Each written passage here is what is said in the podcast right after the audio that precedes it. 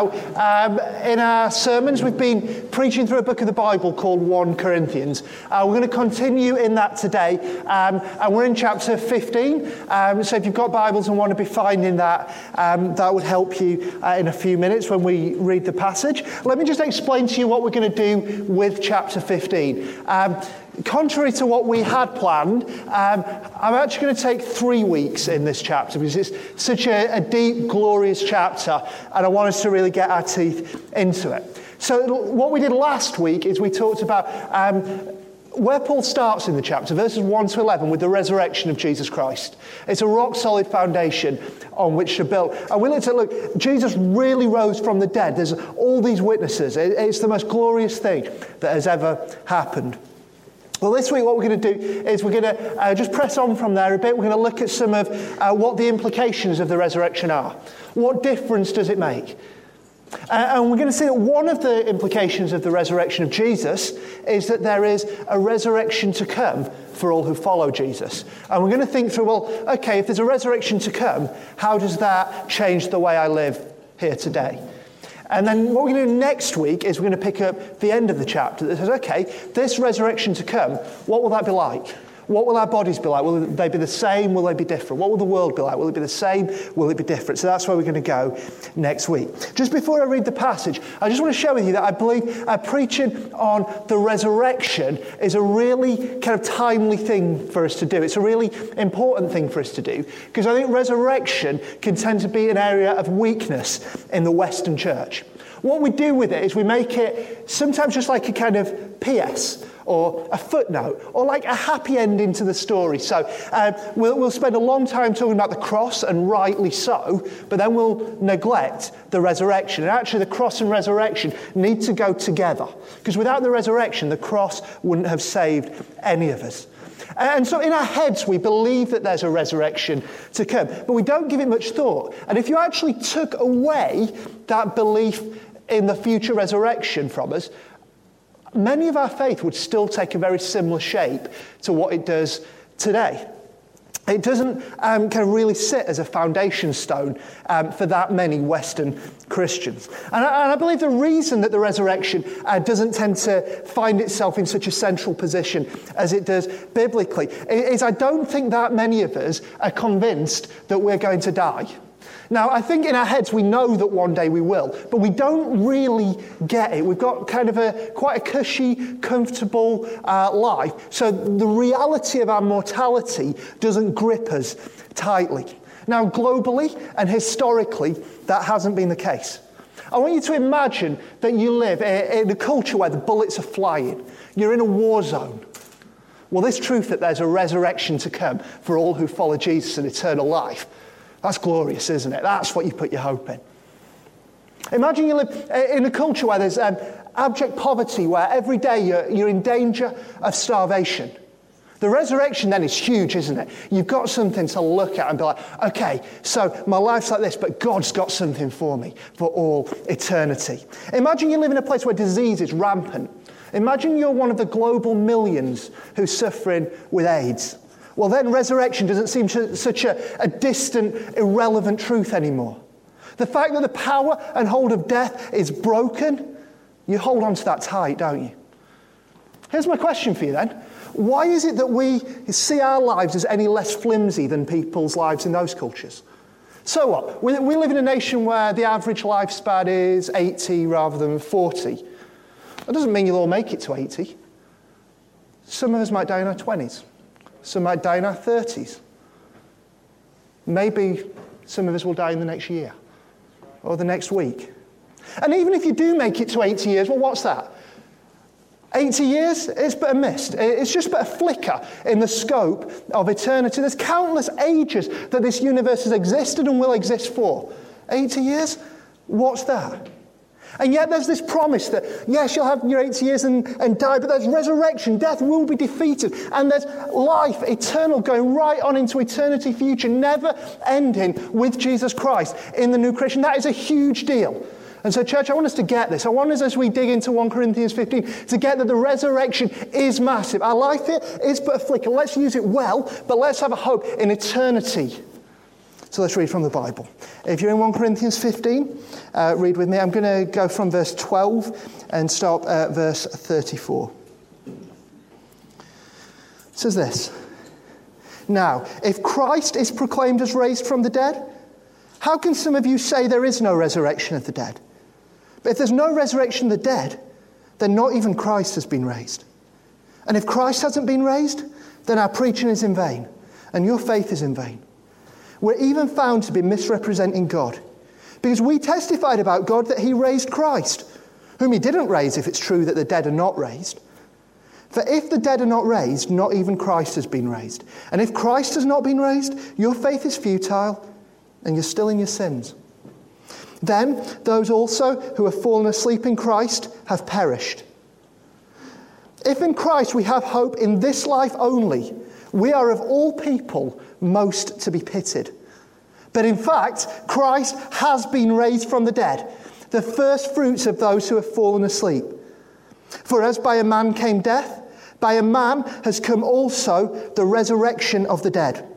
For as in Adam all die, so also in Christ shall all be made alive, but each in his own order. Christ the firstfruits, then at his coming, those who belong to Christ. Then comes the end when he delivers the kingdom to God the Father after destroying every rule and every authority and power. For he must reign until he has put all his enemies under his feet. The last enemy to be destroyed is death. For God has put all things in subjection under his feet. But when he says all things are put in subjection, it's plain that he is accepted who put all things in subjection under him. When all things are subjected to him, then the Son himself will also be subjected to him who put all things in subjection under him, that God may be all in all. Otherwise, what do people mean by being baptized on behalf of the dead? If the dead are not raised at all, why are people baptized on their behalf? Why are we in danger every hour? I protest, brothers, by my pride in you, which I have in Christ Jesus our Lord, I die every day. What do I gain if, humanly speaking, I fought with beasts at Ephesus? If the dead are not raised, let us eat and drink, for tomorrow we die. Don't be deceived. Bad company ruins good morals. Wake up from your drunken stupor, as is right. And don't go on sinning, for some have no knowledge of God. I say this to your shame.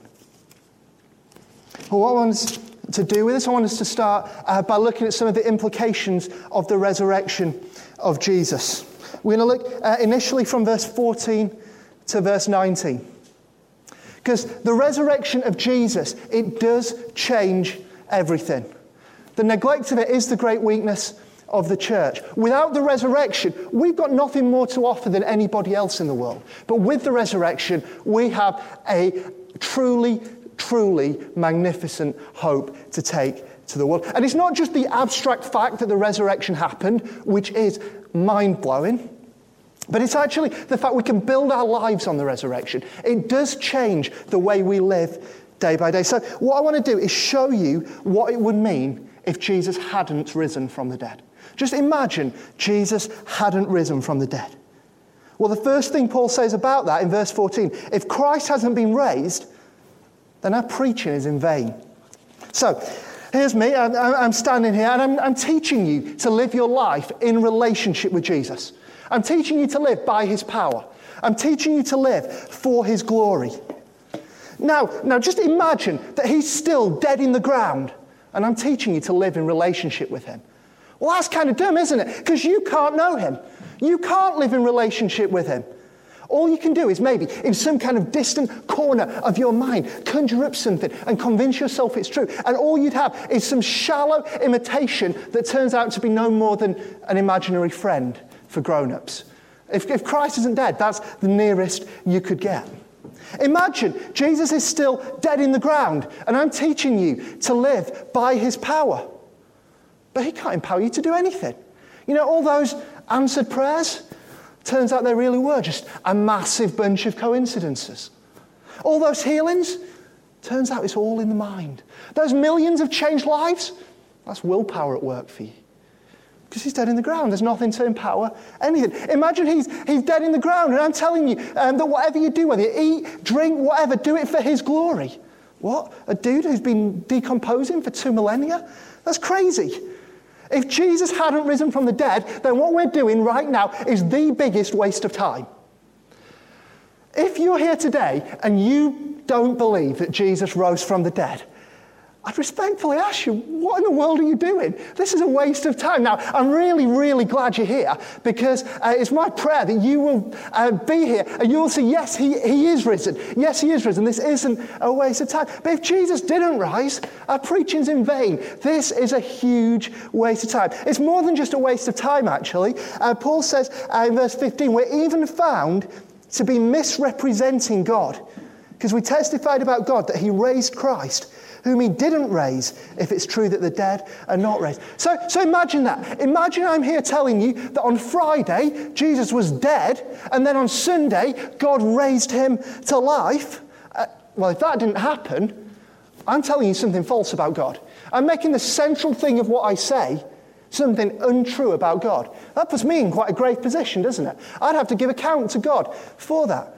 It's not just not good for me, it's not good for the 2,000 years of preachers who've gone before. Across the ages, right across Christianity, this has been the rallying call. This has been the center point. Jesus crucified and risen. Imagine that. Every Christian preacher in history has been misrepresenting God. That's what it would mean if he wasn't raised. Well, it's probably not a good situation for you either, because I'm guessing there's a whole bunch of people in this room who've told friends of yours at one point or another, Jesus is risen from the dead. God raised him up to life. Well, you're misrepresenting God as well. We're all in quite a grave situation. If Jesus didn't rise, we're misrepresenting God, and we really ought to shut up and just stop saying it. That's the first implication if Jesus hadn't risen. Second implication, verse 14 again. If Christ hasn't been raised, our preaching is in vain and your faith is in vain. What is your faith? What's your faith in? It's about Jesus Christ taking your sins as a perfect substitute. But if we're saying Jesus is a perfect, sinless substitute, when he died, death wouldn't have been able to get its teeth into him. Because death needs the one who died to be a sinner to hold them down. So if Jesus was still dead, it would have meant no, he wasn't a perfect substitute. No, he wasn't an acceptable sacrifice to God. His mission would have been a failure. You would still be in your sins. Your faith would be in vain. There would be no justification for you to share in. Because what the resurrection is, it's a vindication. Okay, man had said, Jesus, you're guilty, you deserve to die. The resurrection is God saying, I'm declaring you to be righteous. Now, because we're joined with Christ, God declares us to be righteous too in Christ. So we would not be justified without the resurrection. Your faith is in vain. Without the resurrection, there'd be no new life, because new life is given by the same resurrection power that raised Christ at work to raise you spiritually from the dead. So your faith is in vain. You're still in your sins. We teach that through the death and resurrection of Jesus, you're freed from the penalty of sin, so um, the judgment of God that you deserve, and also from the power of sin to rule over your life. If Jesus hadn't raised, you're still going to face the penalty for sin, and you're still under the power of sin. If Jesus didn't rise, we're all wasting our time. The Christian thing you're putting your hope in to save you, it can't save anybody. I want you to think of your deepest, darkest sin the one that uh, you most cry for joy that it was uh, released from you when you first heard about grace. If Jesus isn't risen, you're still in that sin. You're still in all your sin. Your faith is futile, it's a waste of time. So if Jesus didn't rise, our faith is in vain, and we really ought to give up. What else? Well, um, those who've fallen asleep in Christ they've perished. That's what verse 18 says. Those who have fallen asleep in Christ have perished. Have you ever been to a Christian funeral? You can answer if you want. Yes. Have you ever been to a, a non Christian funeral? Is there a difference? Christians grieve in a different way to non Christians. There's a hope. There's a joy. You know what? If Christ hasn't been raised, we have got that one wrong. We're acting like idiots. Someone we love has died, uh, and there's nothing more. Uh, and there we are, kind of being celebratory and expressing hope. If Christ hasn't raised, we should grieve like them. That's the right uh, thing to do. No, they've not gone to a better place, they've gone. That's it. If Christ hasn't risen, there's no hope for those who've died. The thing that transforms the death of a loved one for a believer is the resurrection of Jesus. You know you're in Him. You know that death is not the end of the story. Jesus hasn't risen. Forget it. Weep and mourn with no hope. They're gone. That last flickering light of, of life, it's been snubbed out, and that is it. If Jesus hasn't risen, believing there's hope for those who've died in the Lord, it's like believing in pixies. It's crazy. If Jesus didn't rise, those who've gone before us are D E D dead. And we really ought to grow up. If Jesus didn't rise, we're the most pitiable people in the world. Verse 19. If in Christ we have hope in this life only, we're of all people most to be pitied. He's saying, guys, you're idiots. If Jesus hasn't risen from the dead and you're basing your life on this, you're crazy. You know, sometimes when, when I'm sharing uh, with a friend uh, about what I believe, I'll talk about the church, I'll talk about how it's quite cool and contemporary and edgy. What am I doing? We can do all this. We can do cool, contemporary, and edgy. Without the resurrection, it's pointless, futile, and pitiable. If that's what I think is, is attractive to people, that's insane. It's the resurrection. It changes everything. That's what I need to share. Make sure when you share with your mates, you share Jesus was dead, now he's alive. That's what we share. Otherwise, it's just futile and idiotic, and we're all fools who are wasting our time. The resurrection changes everything. Let's, let's read on. Let's read from verse 20. But in fact, Christ has been raised from the dead. Hallelujah. The first fruits of those who have fallen asleep. For as by a man came death, by a man has come also the resurrection of the dead. For as in Adam all die, so also in Christ shall all be made alive. But each in his own order. Christ the first fruits, then at his coming, those who belong to Christ. So Jesus has been raised. That's fantastic news. Our preaching isn't in vain. We're not misrepresenting God. You can live in relationship with Him by His power for His glory. Your sins are forgiven. You're free both from the penalty and power of sin as you're in Christ. Those who've gone before you, there is hope for them. If they've died in the Lord, there's a sure and certain hope. And we're not most to be pitied because this is the real deal.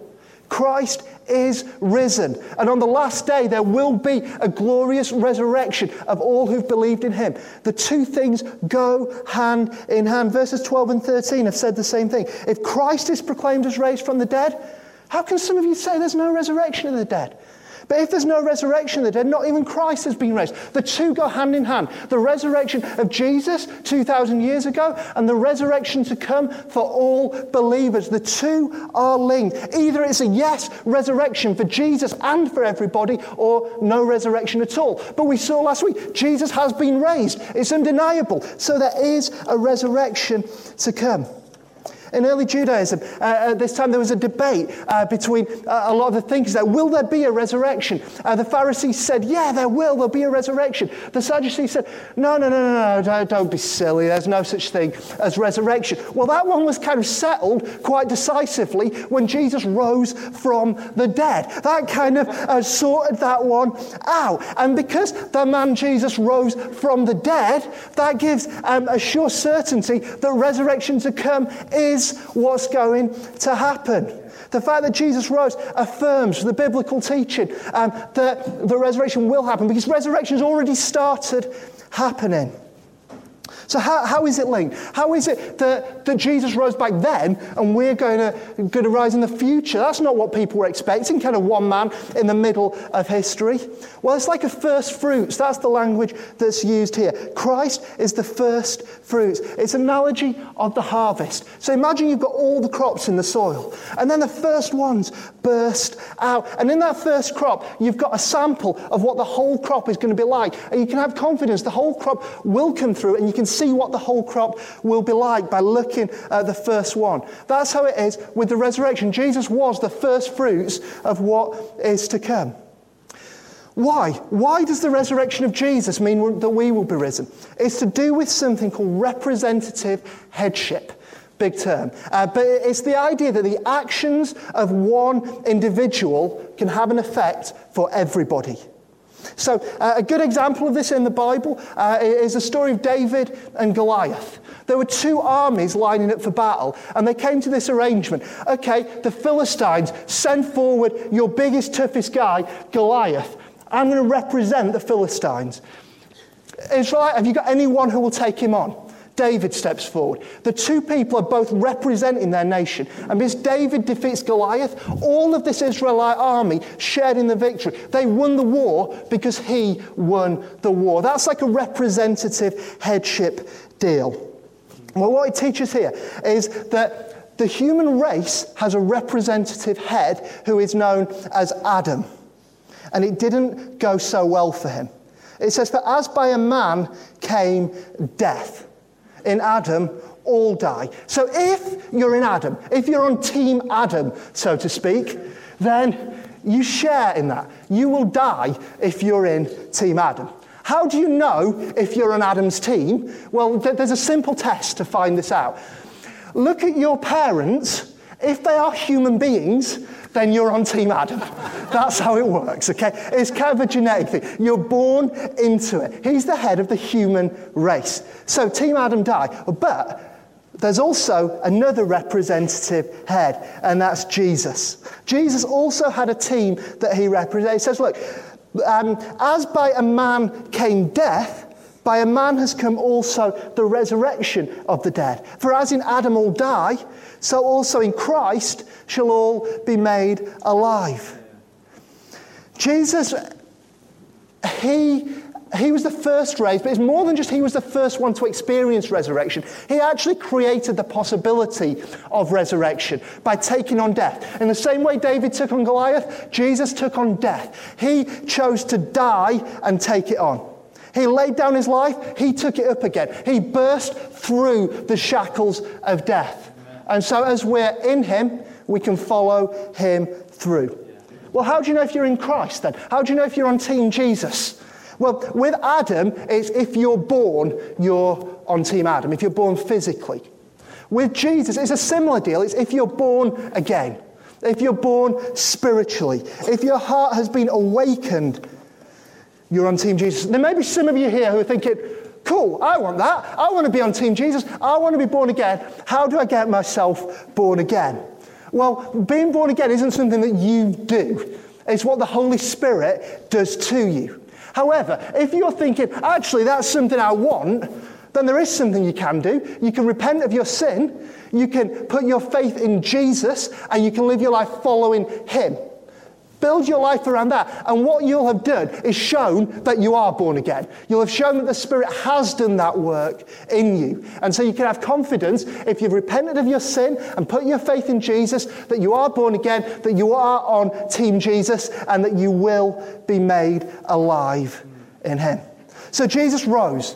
And when he did, it was as the first fruits, as the head of the human race, emerging through death, so that all who are in him will be risen too on the last day. Now, I'm just going to pass over the next few verses, verses 24 to 28. That's not because um, I want to ignore them, it's because they fit really well with where we're going next week. So just hold fire on that, uh, and you'll hear some stuff there. But I just want to jump um, to, to this paragraph 29 to 34. Because what I want to do is ask the question okay, so there's a resurrection to come. What difference does that make today? How does it change the way I live at the moment? Well, we're going to see a few ways it makes a difference. Let's read it. Otherwise, what do people mean by being baptized on behalf of the dead? If the dead are not raised at all, why are people baptized on their behalf? Why are we in danger every hour? I protest, brothers, by my pride in you, which I have in Christ Jesus our Lord, I die every day. What do I gain if, humanly speaking, I fought with beasts at Ephesus? If the dead are not raised, let us eat and drink, for tomorrow we die. Don't be deceived. Bad company ruins good morals. Wake up from your drunken stupor as is right, and don't go on sinning, for some have no knowledge of God. I say this to your shame. The first thing Paul says is look, actually, you guys in Corinth, you're already acting like you believe resurrection's true. The way, you, the way you're doing things, it shows that, that the is there. If, if there was no resurrection, why in the world are you doing what you're doing? Now, in Corinth, what they were doing was called baptism for the dead. What was that? Well, we're not exactly certain, but the most likely thing is it was um, a practice. Imagine a situation where somebody had come to know Jesus, but then died before they'd had an opportunity to get baptized. So I guess we're in a similar situation to like the thief, the thief on the cross beside Jesus who, who repented uh, and came to know the Lord, uh, but hadn't had an opportunity to get baptized. Well, you, you'd say, okay, so such a person, are they saved because of their faith? Absolutely. Absolutely they are. You'd say, are they lacking something? Well, not in terms of their salvation, no, but they're lacking something in the sense the Bible teaches that we are to repent and be baptized. So, in that sense, yeah, they're lacking something. Well, so the Corinthians, they had kind of a creative solution to this issue, where, where what they'd do is they'd have somebody else get baptized on their behalf as kind of a proxy. So it wasn't like they saw someone unrepentant who died and were trying to uh, maneuver their way out of hell. It wasn't that kind of deal, I don't think. Uh, I, I, think it was um, kind of a believer had died but hadn't been baptized. So that's what these Corinthians were doing. Is it something we should be doing, just as an aside? Um, uh, first thing says, I wouldn't condemn a Christian group who were doing it because uh, these guys were doing it and Paul didn't have a go at them for doing it. But he doesn't commend them for it. He doesn't say, hey, it's great that you're doing this. Uh, nowhere in Scripture is it taught or commanded. So, so I don't believe it's a practice we should pick up today, um, although I wouldn't condemn others who did. Um, but what, why is it here? What's it got to do with any of this stuff? Paul has said, look at this. Look at what you're doing here. You're starting maybe verbally to deny the resurrection. But what you're doing wouldn't make any sense without it. If the dead aren't going to be raised, why are you baptizing people on their behalf? We could ask similar questions today. It wouldn't be about baptism of the dead, but it might be about other stuff. Maybe there are people in this room who, in your life, you've participated in a seance or you've used a, Ouija board. Now, that's dangerous, it's ill advised, um, it opens you to dark spiritual influence. So, if you've been involved with that stuff, grab us, we'd love to chat and pray with you and help you walk to freedom. But here's the thing if you were doing that, then you've shown a belief already that death isn't the end. It wouldn't make sense without something more beyond death. That's the imitation stuff. Resurrection is the truth that that's imitating. People make reference to past lives. People are worried about speaking ill of the dead in case they end up haunted.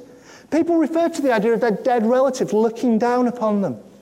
Now, these beliefs, they don't quite hit the nail on the head, but without the actual truth of resurrection, it wouldn't make any sense that, that any of you believe this stuff. It shows there's already something there. You know that the dead go on beyond death. What about the way we do funerals? What about the hope that's expressed there? What about the words that are said? Well, it wouldn't be like that without the truth of the resurrection. So, so the way we live kind of already shows a belief in it. What other difference does the truth of the resurrection can make? Well, it's the truth that we die every day. Paul says, Why are we in danger every hour? I protest, brothers, by my pride in you, which I have in Christ Jesus our Lord. I die every day. What do I gain if, humanly speaking, I fought with beasts at Ephesus if the dead are not raised? He's saying, Look, if there's no resurrection, why do I keep putting myself in situations where I get a kicking for my faith? Why do I go through that if there's no resurrection to come? How many of you know that following Jesus isn't an easy life? It's a hard life. Because the Jesus that we follow, he was homeless, he was often penniless, he was betrayed by one of his mates, he was denied by another, he was abandoned by them all, he was beaten, he was mocked, he was whipped, he was spat upon, he was stripped, and he was brutally murdered. So if you call him your God, and you think the deal is that you get a Bentley and a La-Z-Boy, something's gone kind of wrong in your thinking. That isn't how it works. What about his 12 followers then? What deal did they get? James was beheaded. Andrew was crucified. Peter was crucified upside down. James, the son of Alphaeus, was stoned, then had his brain beaten out by a fuller's club. Matthew was nailed to the ground with short spears and then beheaded. Of the 12 disciples, 11 of them were executed. The other one, John, he was beaten, tortured. They tried to boil him alive. Then they sent him into exile on Patmos to a forced labor camp. He didn't have an easy deal either. What about others? Paul was executed. Stephen was stoned to death. In 155 AD, Polycarp was burned at the stake, just one of many under the Roman persecutions. It's a pattern that's gone throughout history. In the Dark Ages, martyrs were killed for the faith. In the Reformation era, many martyrs were killed for the faith. In the 16th century, the Puritans suffered martyrs. On August the 15th, 1549, 26 Christians were martyred in Japan. In the 17th to 19th centuries, 300,000 Vietnamese Christians were martyred. In 1867, Thomas Baker and eight men who he had led to faith were killed and eaten in Fiji. In 1885, Charles Lwanga was martyred in Uganda. In 1945, Dietrich Bonhoeffer was hanged at Flossenburg concentration camp. In January 1956, Jim Elliot was killed by the Auca in Ecuador as he tried to bring them the good news of Jesus. On June 24, 2009, Ri Hyun Ok was executed for distributing Bibles in North Korea. On August 10, 2010, six Christian medical workers in Afghanistan were killed. And that's just a small handful of examples. I could have picked literally millions more. It's estimated that in history, 70 million Christians have died for their faith. It's become so intensified that in the last century, there have been more martyrs for Jesus than in the previous 19 centuries put together. As it stands, 171,000 Christians across the world are killed for their faith every single year. Here's the question then what could possibly motivate that? What would motivate 70 million people to die for their Lord? Well, one of them, uh, Jim Elliot, who I referred to, he put it this way. He said, He is no fool who gives what he cannot keep to gain what he cannot lose. Another of them, the Apostle Paul, he said it like this that I may share in his sufferings, becoming like him in his death, that by any means possible I may attain the resurrection of the dead. Another martyr, Jesus Christ, said, Truly, truly, I say to you, unless a grain of wheat falls into the earth and dies, it remains alone. If it dies, it bears much fruit. People who die for the faith, die for the faith looking to the resurrection. He's no fool who gives what he cannot keep to gain what he cannot lose.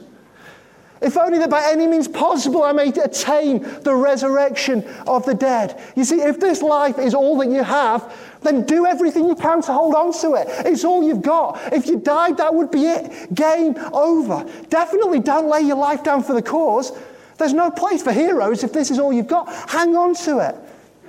But if this life is just a snippet of a glorious eternity in resurrection bodies, in the new creation with the Lord, then lay it down then sacrifice it all. Because what you're given is so small and the rewards are so big. Joyfully lay down your life.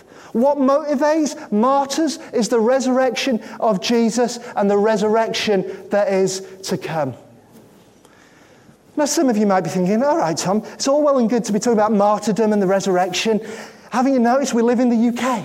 Like since Susanna Beattie in 1882, we haven't really had martyrdoms here in the UK. So, so I kind of get how, how it would make sense of it for someone um, to die for their faith if need be. But why does it matter for me in my situation?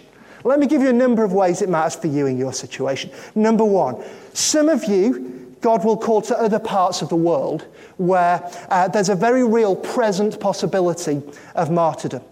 Some of you, Jesus may well call to lay down your life for the gospel. And resurrection hope is crucial at that moment. Do you so believe you'll be raised with Christ on the last day? That you'll go to the hard place, that you'll deliver the hard message, even at the cost of your life. Resurrection means we can say, God, I'll go where you send me.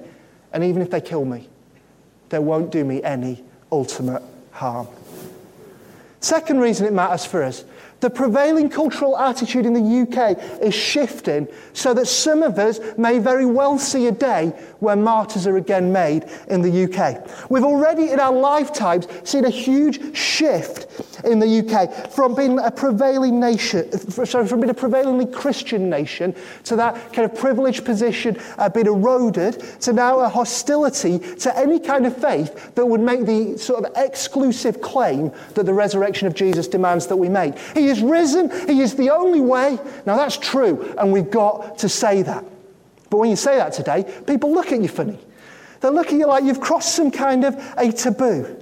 Bible believing Christianity, it gets a bad press these days. There's a momentum of hostility and resentment towards Christians that is building. So it probably won't be long before we see Christians in jail for preaching the Bible. Well, how long after that will it be till we see martyrdom? If that day comes, we need to be so focused on the glory that's to come that we won't flinch. We need to be those who will say, to live is Christ, to die is gain. I'll live for him and I'll die for him, if only I may attain the resurrection of the dead. We need to become those people today. The third way um, this idea of martyrdom makes a difference for us it's the same heart that would die physically that will die for Jesus every single day. You see, Paul wasn't just talking about the suffering that happens to come upon him, he wasn't just talking about the beatings he took, he was talking about the attitude of his heart. He said, I die every day. If you're following Jesus, that must be your attitude too. An attitude that lays down your own desires. My desires, they're crucified. You're not your own anymore. You've died with Christ. You're living now by the purposes of God. You're throwing your life into His mission. It's a life of great joy, but it's a life where you die to your passions and desires and live to Jesus. Now, what, what I'm not talking about is doing kind of stupid burnout stuff. Get a good rhythm in your life, work, Sabbath, so that you can run well for the rest of your life. But realize that the good life isn't this one. The good life is the one to come. The promised rest is the one to come, the new creation. So live this life uh, as a life to lay down. Live this life as a life to sacrifice. I'm sure many of you have heard it taught that this world is a battleground, not a playground. That's the deal. We die to ourselves every day as we fight the good fight. The resurrection makes a difference. It means we live sacrificially. The resurrection also means uh, we, we walk free of, of the materialist dream. Chapter 15, verse 32 says, If the dead are not raised, let us eat and drink, for tomorrow we die. We live in a nation where the obesity rates are increasing. The quantity and range of food available to us is greater than ever. We can have pizza one night, Chinese the next, then a curry, then out for a nice steak. As a nation, we eat like kings. We drink like champions. We're renowned for binge drinking exploits. Sexual promiscuity and immorality are rampant. We're avid consumers. We're always out for more and more. We have a shopaholic culture. Well, here's the thing, right? If the dead aren't raised, if this life is all there is, then we're on the right track. Why would we do anything else? Let's see what desires we've got and fulfill them. Why wouldn't we do that? There's no point being restrained. Eat, drink, make the most of it. Have a good time while you're here. That's all you've got. The only problem with that way of life is that the dead are raised. There is a future judgment to come. You will give account for your life. And the real deal is eternity. You know, when you're in the moment, it's so hard to grasp it. But this 80 years or this 20 years or however long you get is secondary to the day that's to come. So we shape our lives around that day and around honoring the God who came to this earth to die for us and save us so that we could be in the new creation with him. So, in view of that day, we live well in this day. We don't pursue that materialist consumer dream. We don't invest our lives in the triviality around us, but invest our life in the glory of the gospel. Paul says this, he said, Don't be deceived. Bad company ruins good morals. That's a warning about who you hang out with. Because it's easy when you hang out with people that you kind of catch their worldview, especially if you're doing it in an unthinking manner. And then you catch the accompanying way of life that goes with the way they see the world. How many Christians do you know who've kind of embraced this materialist way of doing life? Why does that happen? Well, it happens because there's a group of people who share in it and then it kind of just catches like a virus. That's not consistent with what you believe. Jesus rose. You will rise too. So live for Jesus, not for stuff. And you might say, okay, okay, I get that, but what about Jesus? Didn't Jesus hang out with bad people? Yeah, he did. Okay, there are two ways it can work. One of them is heartily endorsed by the Bible. The other that we find here is condemned by the Bible. It's about the direction of influence. So Jesus hung out with bad people and brought the kingdom of God to them. He healed people. He saw people saved. He didn't hang out with them to be influenced by them. It's about which way the influence flows. By all means, hang out with people and influence them with the, king of the kingdom of God, but don't hang out with them and adopt their way of looking at the world. You have the truth. Why would you do that? In Deuteronomy, uh, it says of God's people, we'll be the head and not the tail. We'll be the leaders. We'll be the influencers, not the one who just follow the way other people see it. So he says, wake up from your drunken stupor, as is right. And do not go on sinning, for some have no knowledge of God. I say it to your shame. Paul said, look, guys, wake up. Get with it. Jesus is risen. He was dead. He's now alive. That has changed everything. That has implications for you. So wake up. What are you? Are you hungover?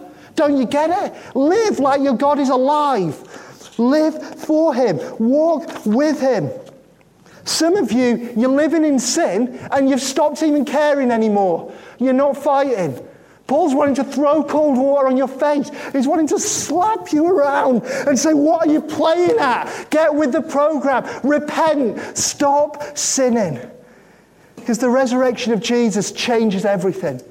The resurrection means that preaching matters, it's not in vain. The resurrection means your faith matters, it's not in vain.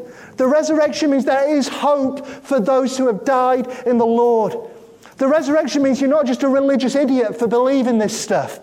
The resurrection means you can have a certain hope of your resurrection to come. The resurrection liberates you to live sacrificially, to die every day, to be physically martyred if need be. The resurrection frees you from the materialist dream, to live a life of holiness and of purpose. The resurrection changes everything. So turn from your sin and indulgence to a holy life, living from your risen Savior now and on into eternity. There could be some of you here who never considered Jesus as risen Lord. You've never thought of him that way, as the one who conquered death, ascended to heaven, and now rules over the universe. Because he rose from the dead as victorious Lord, there is a compulsion upon you to repent of your sin and turn to him. And there's a glorious offer of grace that when you do, you'll find his arms open to accept you.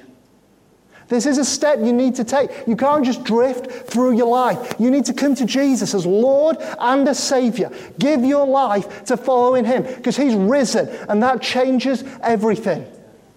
Some of you need to become a Christian this morning. Some of you need to do that.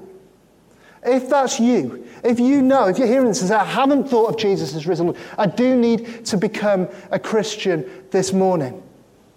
Come and grab me. Maybe grab Hasia, grab one of us at the end, or grab someone who, who brought you to church this morning and say, Yeah, that's me. I need to become a Christian. We'll pray with you and we'll help walk you through what that looks like in your life. Make sure you do it.